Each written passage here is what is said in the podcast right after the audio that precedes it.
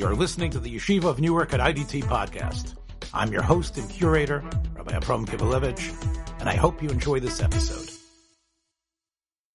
Shimshon for Parshas Matos, an explanation that you've never heard before. Medrash Yalkut. He starts off by quoting the Medrash on the verse Al Pasuk Achar Ta'asef Alamecha. That after the war with Midian, Moshe Rabbeinu is going to be gathered onto his people. This is going to be the final act of Moshe Rabbeinu. After this war, he was going to leave the world. Amar Lo HaKadosh Baruch Hu, says the Medrash, that God made the following deal with Moshe. If you prefer, you can live many years. Lo yiru Yisrael nekama but the Jewish people will not merit to see vengeance against their enemies. V'lo tichavesh Midian lefnehem, and the nation of Midian shall not be conquered by the Jewish people. In other words, Hashem says to Moshe, if you stay in this world, if you choose that you would like to live long, that will be at the cost of the Jewish people avenging themselves from the Midianites. What's the connection?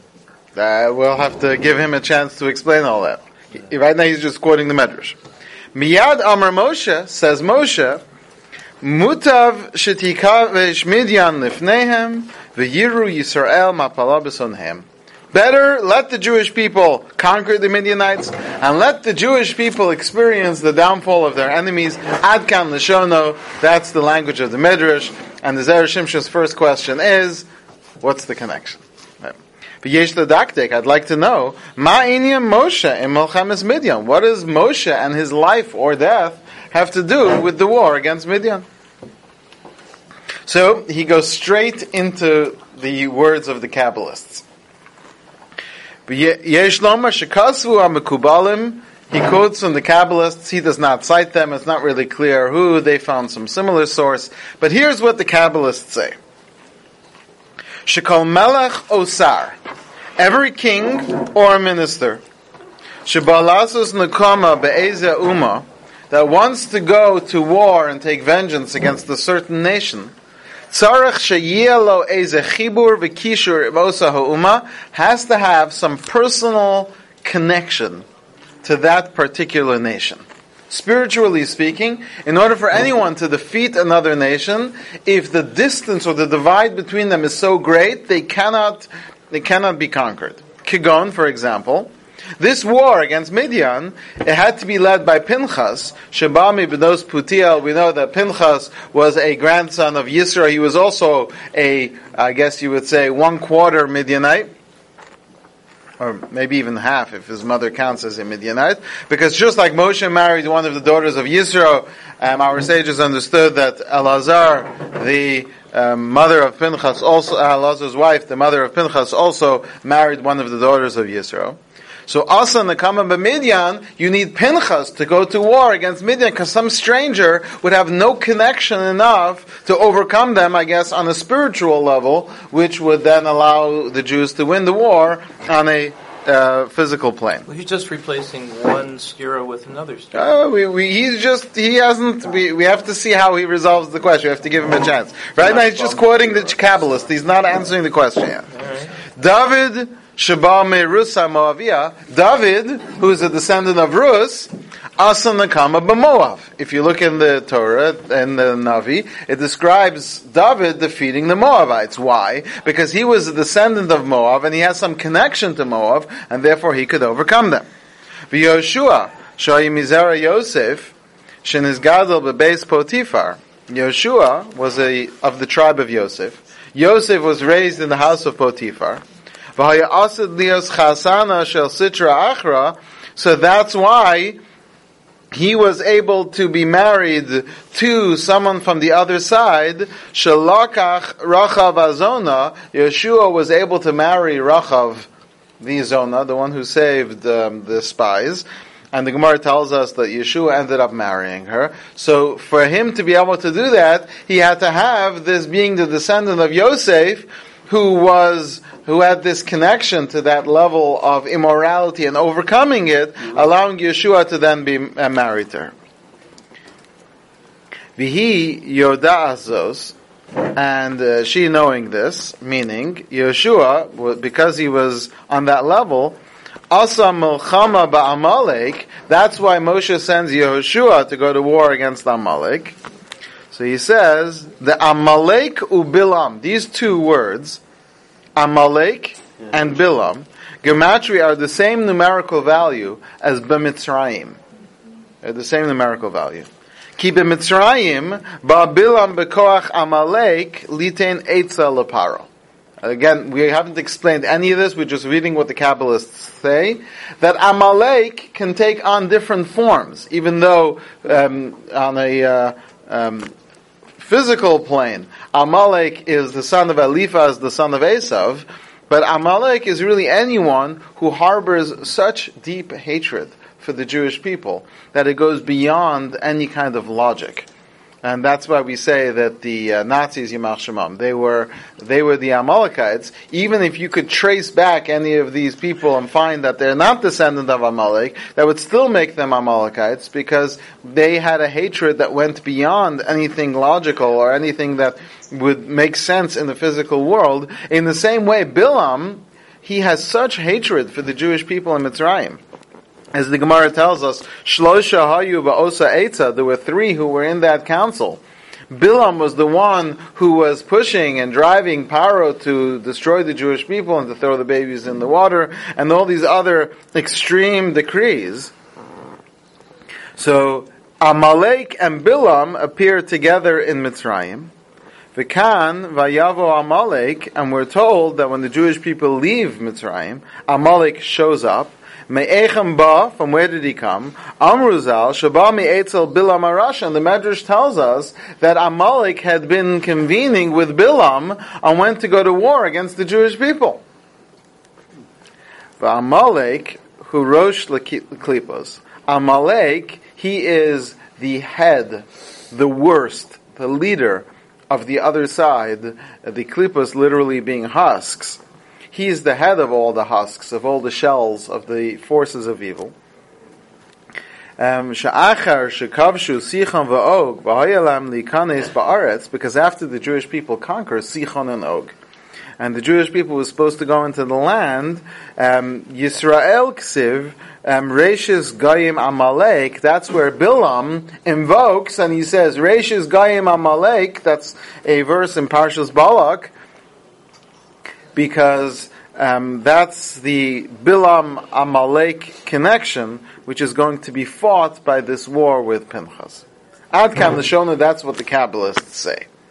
Okay, now the he's not explaining all the points that the Kabbalists are going to ha- have discussed here, but the main point here is that in order for a person, a, a Jew, to be able to overcome a certain peoples who are our enemies, there has to be some deeper connection there, and maybe even some source. Now, we've discussed this a little bit before with the Parshas Vayishlach, the Haftorah for Parshas Vayishlach is the book of Ovadia. It's the uh, one of the only two times that we read an entire book as a Haftorah. Let's see if anyone can think of the other one. Yonah and Yom Kippur, right? But uh, Ovadia, even though technically it's only one twelfth of a book because it's Asar, but we read the book of Ovadia. Why? Because Ovadia was a ger. He was a convert. He was the only uh, ger who was himself a navi. And his prophecy is all about the downfall of Esav. And in Parshas Vayishlach, we describe the uh, Esav and his family and all the things which they did. So the appropriate haftorah for that is um, the book of Ovadia, which describes the downfall of Esav, which is foretold by Ovadia, who was a ger, a descendant of Esav. So it has to come from there. It has to come from Esav's own descent comes the force or the foretelling of the destruction of Esav. Now he's going to explain why that is, but that's an idea we've seen before. But he's trying to use that to explain why it is that it has to be Pinchas who has to lead the war against Midian. Did he has it in the war before he became Jewish, or he had it prior to that? No, Ovadia only becomes a, a Navi once he's a Jew. Okay. But I'd like to know what's the reason.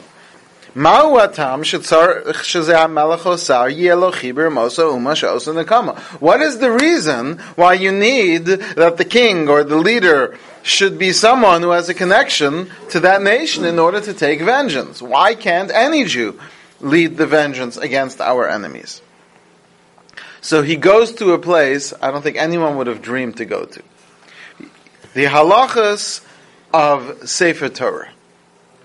The Isa b'Shulchan Aruch Orach Chaim, there's a halacha in Shulchan Aruch Orach Chaim, Tashmishe Kedusha, that objects that are serving something which is Kodesh, kigon tikshel tefillin, your tefillin bag, mm-hmm. umezuzas, or the case for the mezuzah, usvarim, or the case, the bookshelves that hold svarim. Yesh lahem kedusha. They also have holiness. V'tzarach lagonzam, and they need to go to Geniza. They need to go to Shemus. Many people don't realize Book, that. bookcases? Uh, well, bookcases is a debate. We'll see, but uh, seemingly, yeah, on a simple level, the bookcases need to need to go to uh, Shemus. Um, there, there's some debate about that whether it applies, but certainly any box or thing, people don't realize that when if you buy a set of Sfarim, if you buy it with those sleeves. So there are many opinions who hold that if the, as soon as you get home you throw out the sleeves, you could throw it straight in the garbage. But if you put the books on the shelf in the sleeve, as if they are still meant to be there to protect the books and to keep them together, then you've decided and you've declared it to be a tashmish of kedusha, and those sleeves that hold the books need to go into shemus. Because they are tashmishe kedusha. Tashmishe kedusha means they are objects meant to serve something holy. So why is it that tzitzis don't need to be? Uh, Uh, So tzitzis are tashmishe mitzvah, which is different than tashmishe kedusha. Because tzitzis themselves don't have kedusha. For example, you can take tzitzis into the bathroom and, and things like. So they're considered an object of a mitzvah. So while the mitzvah itself should be treated with dignity and not just thrown in the garbage, but tashmishe mitzvah, things that are used for. Uh, the mitzvah have no holiness in them at all. So, for example, if her tzitzis are worn out, you could remove the tzitzis from the beged and throw the beged itself into the garbage, while the tzitzis should be wrapped nicely and not thrown directly into the garbage, but should be placed into a plastic bag and shown some dignity. But it still doesn't have the status of tashmishe kedusha, which are things which have intrinsic kedusha, such as sfarim or mezuzahs and tefillin and things like that. Svarim, you mean svarim that have Hashem's name Uh, other svarim do not. Well, anything that would anything that would qualify as shemos. Right. Um, so that's the halacha that um, tashmishe kedusha also have kedusha and they have to be um, um, uh, buried. In fact, there was a great rabbi who insisted that they should make his uh, casket out of the uh, wood of his bookshelves. Um, but but I would recommend that only for someone who's actually used those books. Uh, otherwise, they, they, they won't um, they won't speak well for the person. V'odsham. Furthermore, there's another halacha. The aron habanu bechoma. That if there's a um, aron hakodesh, meaning a a bureau or a um, bookshelf that's built into the wall. Imasfarim is kalkalimbo. If it's actually not good, meaning it's ruining the books or ruining the sfarim, if it's not built in a way, it's built into the wall and it allows mold or mildew to get into the sfarim, the halacha is aimbo kedusha. It has no holiness. If it's not supporting or protecting the sfarim, it has no holiness. Upirish Magen Avram. The Magen Avram explains the lochala alav kedusha miikara that it never gets the status of holiness. The lo mikri tashmish today because it's not called something which is protecting or helping the books. Uh, or the Svarim. Elamazik today, it's actually destroying, or it is to the detriment of the Svarim. It is a negative force to, for the Svarim, and therefore it has no Kedusha. Ad kan l'shono, that's the halacha in Hilchas Sefer Torah. The sages of truth, that's a, another term for the Kabbalists, they tell us, Shekala neshamas hakadoshas, all the great souls, every one of the holy souls, mitchila haya biyad aklipos, is uh, uh, originally surrounded or contained or uh, I wouldn't use the word kidnapped, but uh, taken by the husks by the other side. It's true of every great soul that you can mention. He gives some examples. Kigon Avraham, Miterach. Avraham, his soul was born to Terach as if the other side was trying to steal Avraham and keep him from becoming who he was supposed to become. So they found not just some random guy of that generation, but the um, the czar of uh, of idol making of that time. V'chein David haya Moab. David's soul was hidden in the realm of Moab. That's um, that's from his grandmother Rus, and, she herself would take you back to the story of Lot and his daughters. At as it says in Tehillim, um, written by David, Matzasi David Avdi, I found my servant David, and the Medrash tells us, Heichan Matzasiv b'Sidom. In Sodom, according to one explanation, that's why the, um, uh, Lot is saved because of David who is to come from him. Mechen Pinchas, Bami Benos Putiel, Pinchas is a grandson of Yisro. Mechen Yeshua, Bami Yosef, Shalakach Asnas Bas Potifera, and Yeshua comes from Yosef, who marries the daughter of uh, Potiphar and his wife, which even if you learn that she might not have been the original daughter, but a descendant of the house of Yaakov, even if you take that medrash, nevertheless, that was stolen and taken to the darkest of places and raised by the most um, evil woman that Yosef encounters. And furthermore, Yeshua is going to end up marrying Rachav, Latashlam Chatzi Gufo, to complete his other half the dacha below nukva pala gufa, because a man without the woman is only a half a person. So the completion of his soul, imagine that, the completion of the soul of Yehoshua is Rachav Azona. But she's special. because she contributes to the saving of the Jewish people. That's right. But uh, where does she come from? That's that's what he's focused on. Is that she was really a very special holy person. Yeshua wasn't just going to marry her in gratitude, but he saw that despite the circumstances and the life that she faced, she was in fact a very holy person, which just goes to prove that the greatest of the souls are hidden sometimes in the darkest of places. The Imkain, if so, says the Zera Shimshon, Hayisal Gedaitach, I might have thought we know that before we remove all the holy sparks, before we take the kedusha from a certain nation, we're not allowed to go to war against that nation. If there is some plan that God has for this nation in the future to bring out some great soul, so Hashem tells us, don't go to war with them. Go around.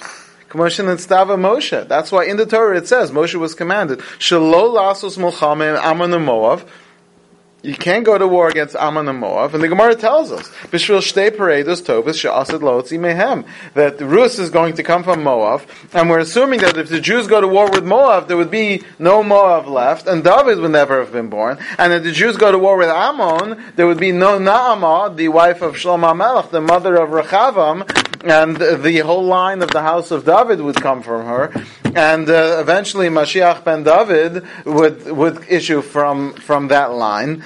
And so Hashem says you can't go to war against them until we can extract that holiness, those souls. Is that why the Klal Yisrael in the Midbar have to go around Mount Seir? Right. And, and not engage Esau? Right. And not engage Right. Edom? Exactly. So he says, "Kach la'achar atzaras apredos tovos." But then, even after you take these predos tovos, which literally means the uh, birds, but it's a, meta- a metaphor for for the uh, for um, the two um, women, Mo, um, Rus and Naamah. Yesh lanu lomer. Then I might have argued, she'asu lasas imam malchama. You can go to war against them. So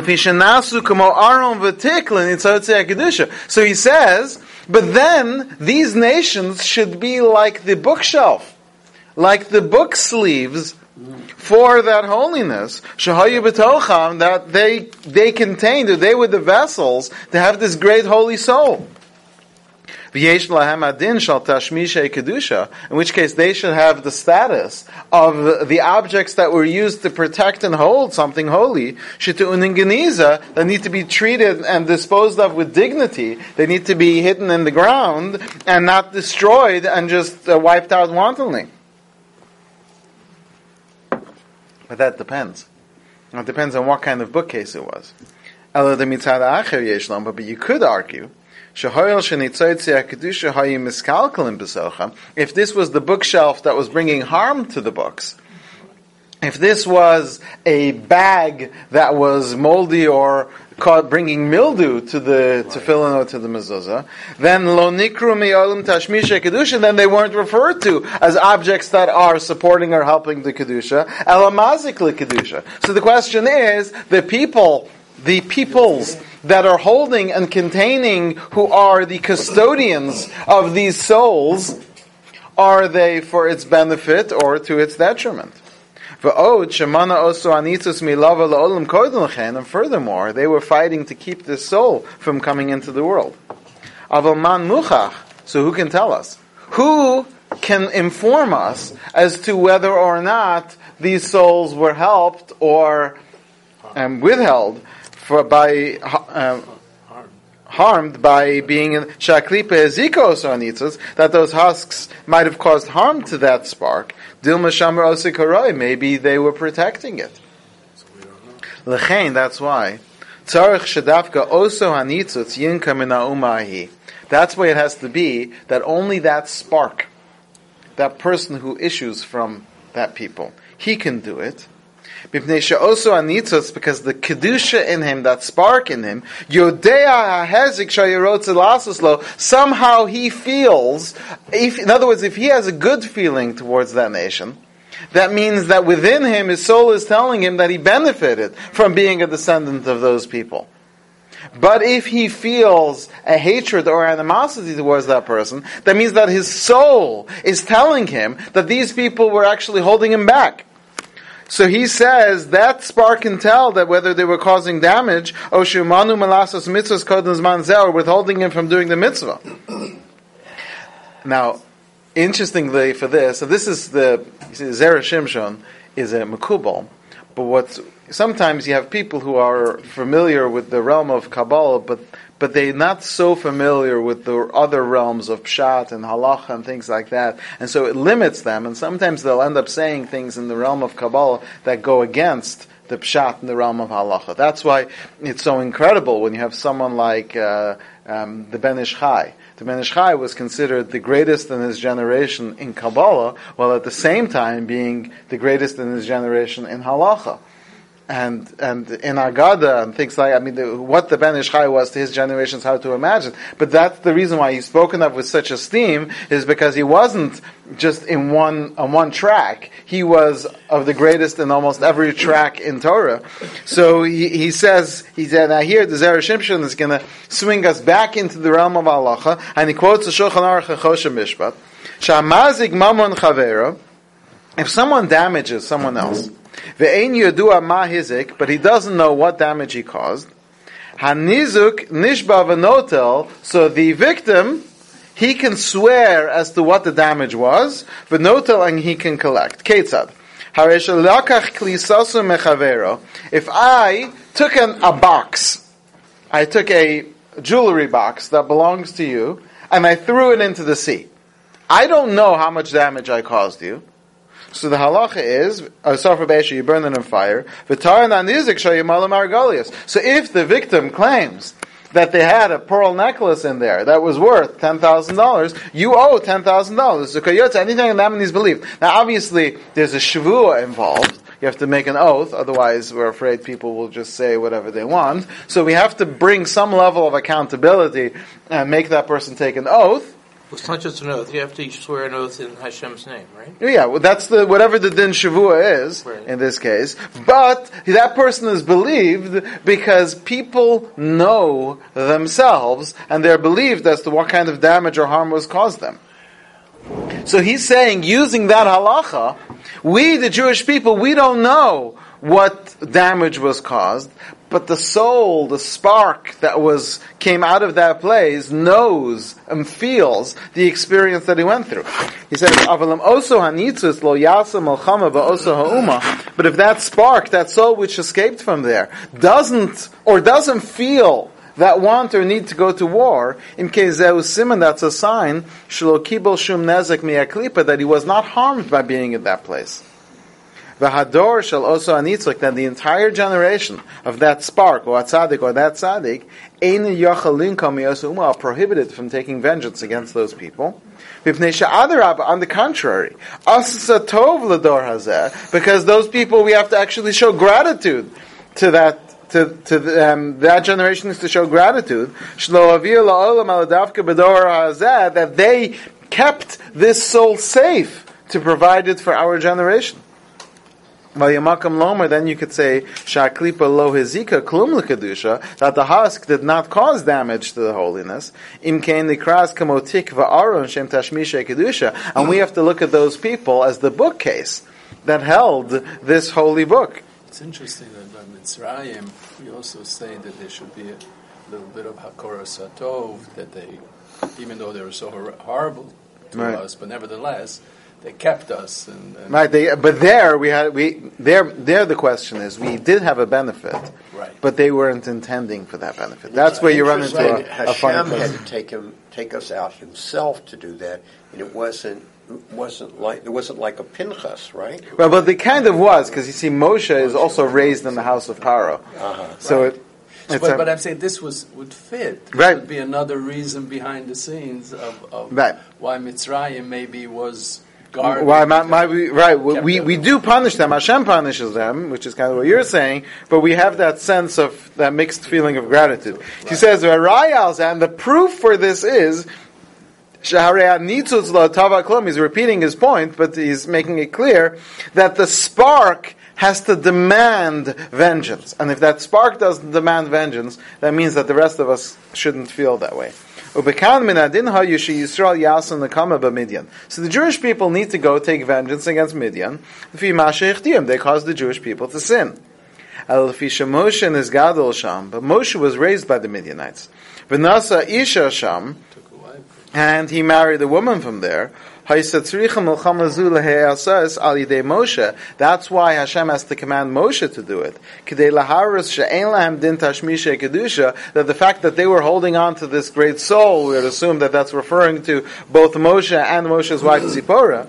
V'im hayemes Moshe kodem, if Moshe would not have been around had Moshe died first, nekama, the Jewish people couldn't take vengeance, even if Pinchas may have felt it, but if Moshe doesn't feel that need for vengeance, that entire generation, if they would have, if Moshe would have left the world without taking vengeance from Midian, they would have had to be concerned that, um, that Moshe saw Midianites as the people who did, um, and work for the positive.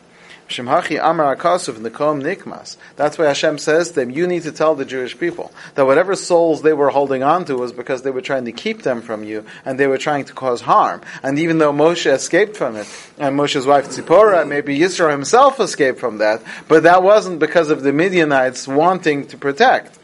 Then you can die. Once you've died, Ein makam the Yisrael litel nekama meham, the Jewish people would not be able to take vengeance. So he's understanding it's not that Hashem is saying to Moshe, after you do this, then you're going to die. He's learning is the other way. Moshe Rabbeinu needs to die. But if Moshe Rabbeinu dies, the Jewish people will have to be concerned that maybe Moshe did have a positive perspective towards Midian, which would force them to have a positive perspective towards Midian, and they would not longer, they would no longer be allowed to go to war, even if Pinchas would have felt something negative. So Hashem says to him, it's you and Pinchas, I want you to send the Jewish people to war. Pinchas actually leads the war, and the, the fact that both of them felt like they had escaped from there after an attempted harm on the part of the Midianites, that allows the Jews to go to war against Midian. I have two questions. First is what happened to Hakarat HaTov? I mean, we say Moshe didn't, you know, hit the water to turn to blood, and he didn't do it for Tzfardeya because he, he had Hakarat HaTov for, for the water that saved him. What about Hakarat HaTov for having his wife there, for keep, keeping him safe until he needed to come to, to Well, even I, I- this is the way I understand it. You know, we, we have a whole uh, Pesach night where we celebrate. We do the destruction of the Egyptians.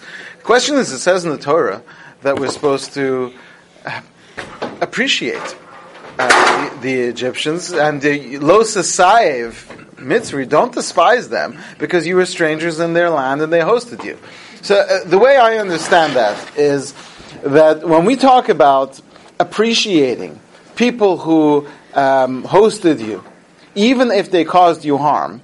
Let's take for let's create an example. Let's say a person is stuck. What? Yeah, what, what happened when, Ja- when Yaakov was there with him? By by Lavan. Yeah. yeah, yeah. So ha, ha, this, this is the way you have to understand. Let's say you stay at someone's house. Um, you you uh, this is a strange example, but l- work with me here. Let's say you have to stay somewhere. Um, Overnight, and uh, you don't have a place to stay, and so someone makes arrangements for you to stay at a house. And so what happens is, and this is strange, but just work with me here. uh, The person invites you into their house, takes you down to the basement, and says, "This is your room." Sends you into the room and locks you in. You turn on the light, and there is nothing on the floor except a pitcher of water and a pile of straw. Now, no one has slept on a pile of straw in a hundred years, but yet somehow you are being told that you should sleep here overnight on this pile of straw, and then in the morning, after your you take your achy bones after sleeping overnight, basically on the hard floor. They open the door and they say, "Now get out of my house." Appreciate or not appreciate? If it's oh, stormy outside, you appreciate it. So, so you have to appreciate the amount of appreciation that's expected for that amount of hosting that this person did. But that doesn't mean that you should marry your children to their children. So, and when we talk about gratitude, it means you have to, you still have to think about and appreciate this person for what they've done. But if they've caused you harm and led you on to believe that you were going to have something and instead you had something else. So when we talk about the Egyptians, we don't, the Torah tells us that a third generation Egyptian, we are required to allow in. While an Ammonite and a Moabite, we don't allow them in at all. The men, the women are fine, but the, the men we don't allow in ever. Uh, and Amalek, we don't accept Gerim from them. But with the Egyptians, we appreciate them enough that their first generation was still going to reject, and the second generation, the third generation, when once they've uh, gone a certain distance, we can now say, up to this point, you're far enough from being an Egyptian. We're talking about the, the third generation Jew.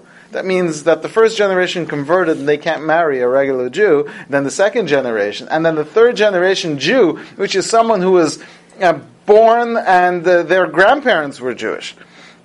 We there where we have enough gratitude to the Egyptians to allow that. And it's a mistake that many people make when they say that you know you're supposed to have gratitude to someone who hosted you, even if they did something bad for you. And that's not true. You have to have a certain amount of gratitude. You have to balance that gratitude because even if someone did something bad to you, if they also did something good for you, you have to continue to appreciate that good to a certain extent. If the first generation Mitzri wasn't allowed to marry a Jew, and the second generation Mitzri wasn't allowed to marry a Jew, how can there be a third generation that was a Jew? Uh, they would have to marry a fellow Egyptian convert would be the simplest way to do it. And then, of course, you have a long discussion in the Gemara as to who else they can marry. Can they marry Mamzerim? That would make their family Mamzerim. Can they marry other Gerim from other nations? This is a, a long discussion, but there's no shortage of whom they can marry. They just can't marry Cohen Levi Yisrael, that's for sure. Is there a difference between gratitude and, and nekama? You're talking about going to war. So, do we find examples in the Torah where you're, you're not allowed to go to war against a previous generation that did wrong to you? What do, what do you Are there mean? any? ex- I mean, can, can a nation go to war against another nation for something that was done in previous generations? Well, if you're supposed to, um, if you can't despise them, then you certainly wouldn't be able to. Uh, if we're supposed to so, show gratitude to the Egyptians, we certainly shouldn't go to war with the Egyptians just for the sake of going to war. Meaning, if they attack us, we can defend ourselves, but you wouldn't be allowed to uh, punish them for what they've done if the feeling that we're supposed to have towards them is gratitude.